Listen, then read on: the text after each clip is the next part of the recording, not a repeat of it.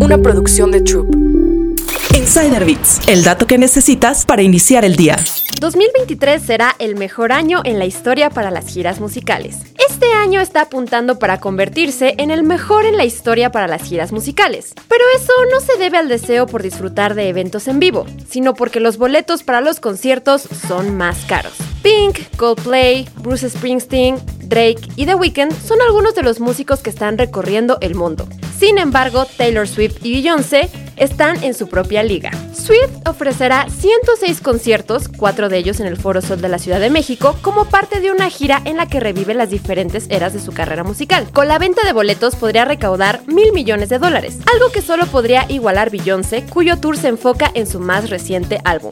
En caso de que cualquiera de las dos cantantes alcance las ganancias históricas, superarían a Elton John, quien hasta el 18 de junio había recaudado 910 millones de dólares con su gira del adiós.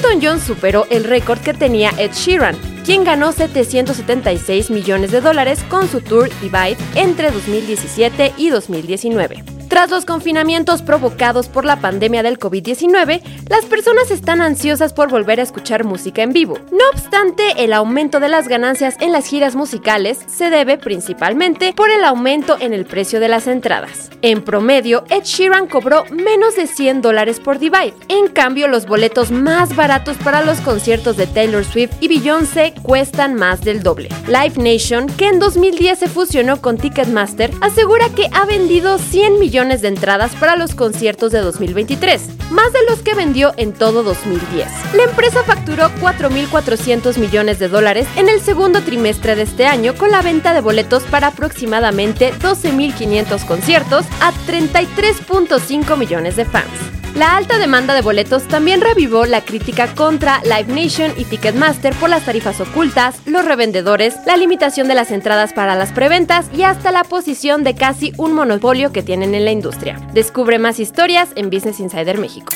Insider Bits, el dato que necesitas para iniciar el día. Una producción de Troop.